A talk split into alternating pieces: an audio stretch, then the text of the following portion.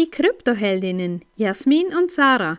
Deine 5 Minuten finanzielle Unabhängigkeit mit Glitzerfaktor auf die Ohren. Ehrlich, echt und easy. Finanzielle Unabhängigkeit auch in und mit der Natur.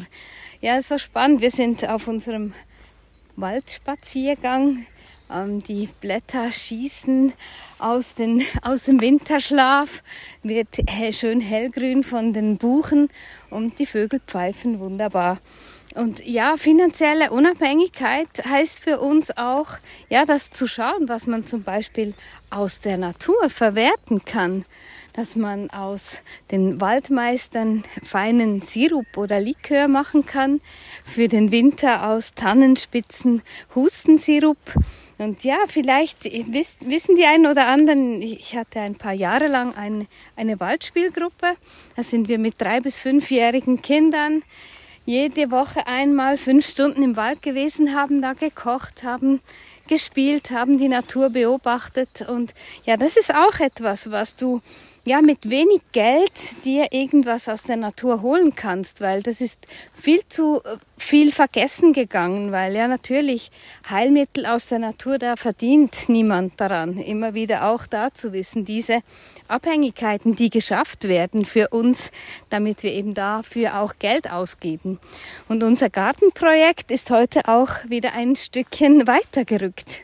Ja, wir freuen uns mega. Wir haben ja ähm, zwei Hochbeete gekauft. Wir machen dazu dann auf den verschiedenen sozialen Medien auch mal noch Beiträge dazu, weil genau das eben für, für uns auch finanzielle Unabhängigkeit und finanzielles Wissen und finanzielle Bildung ausmacht, weil was nimmst du zu dir, wenn du grundsätzlich gesunde Nahrung zu dir nimmst, die nicht durch Pestizide und verschiedene Chemikalien beeinflusst und geschädigt ist, sondern frisches Gemüse, ähm, biologisch angepflanzt, ohne Spritzmittel, ohne irgendwas, sondern einfach nur durch Sonnenlicht und Photosynthese entstandenes äh, Lebensmittel, dann bleibst du auch gesund. Ja, und wenn du gesund bleibst, dann brauchst du nicht irgendwie zum Arzt laufen und musst ja nicht irgendwelche Medikamente kaufen und so weiter. Es trägt auch zu unserer psychischen Gesundheit bei, ja, wenn wir im Garten ein bisschen in der Erde wühlen und uns Gedanken dazu machen, was im Leben so passiert und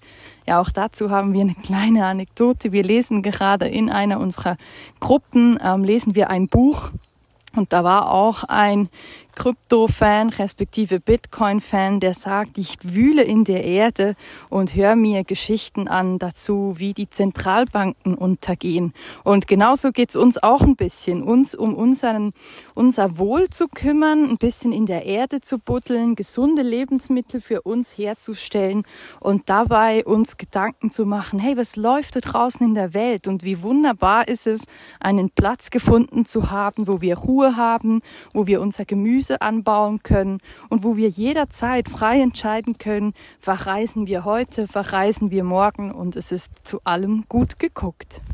Ja, genau. Und ähm, ja, das ist, das ist uns wirklich ein Anliegen, ähm, dass ja diese, diese psychische und gesundheitliche Hygiene, man könnte es auch Mindset nennen.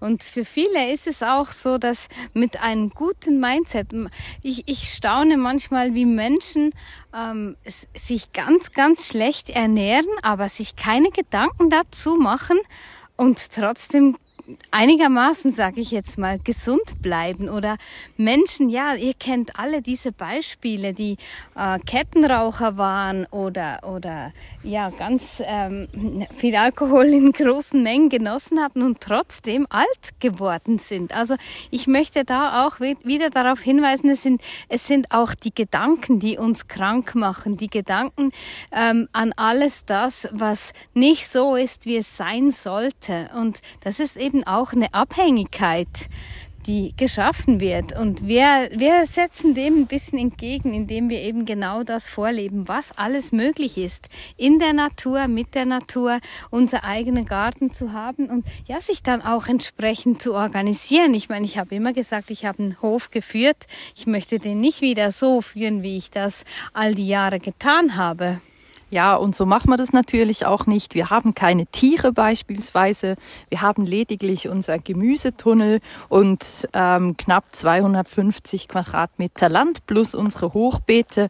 Und die bewirtschaften wir jetzt bis zum Ende des Oktobers auf jeden Fall. Und am Montag werden die ersten Kartoffeln gesetzt, damit wir dann im Herbst eine üppige Ernte einfahren dürfen.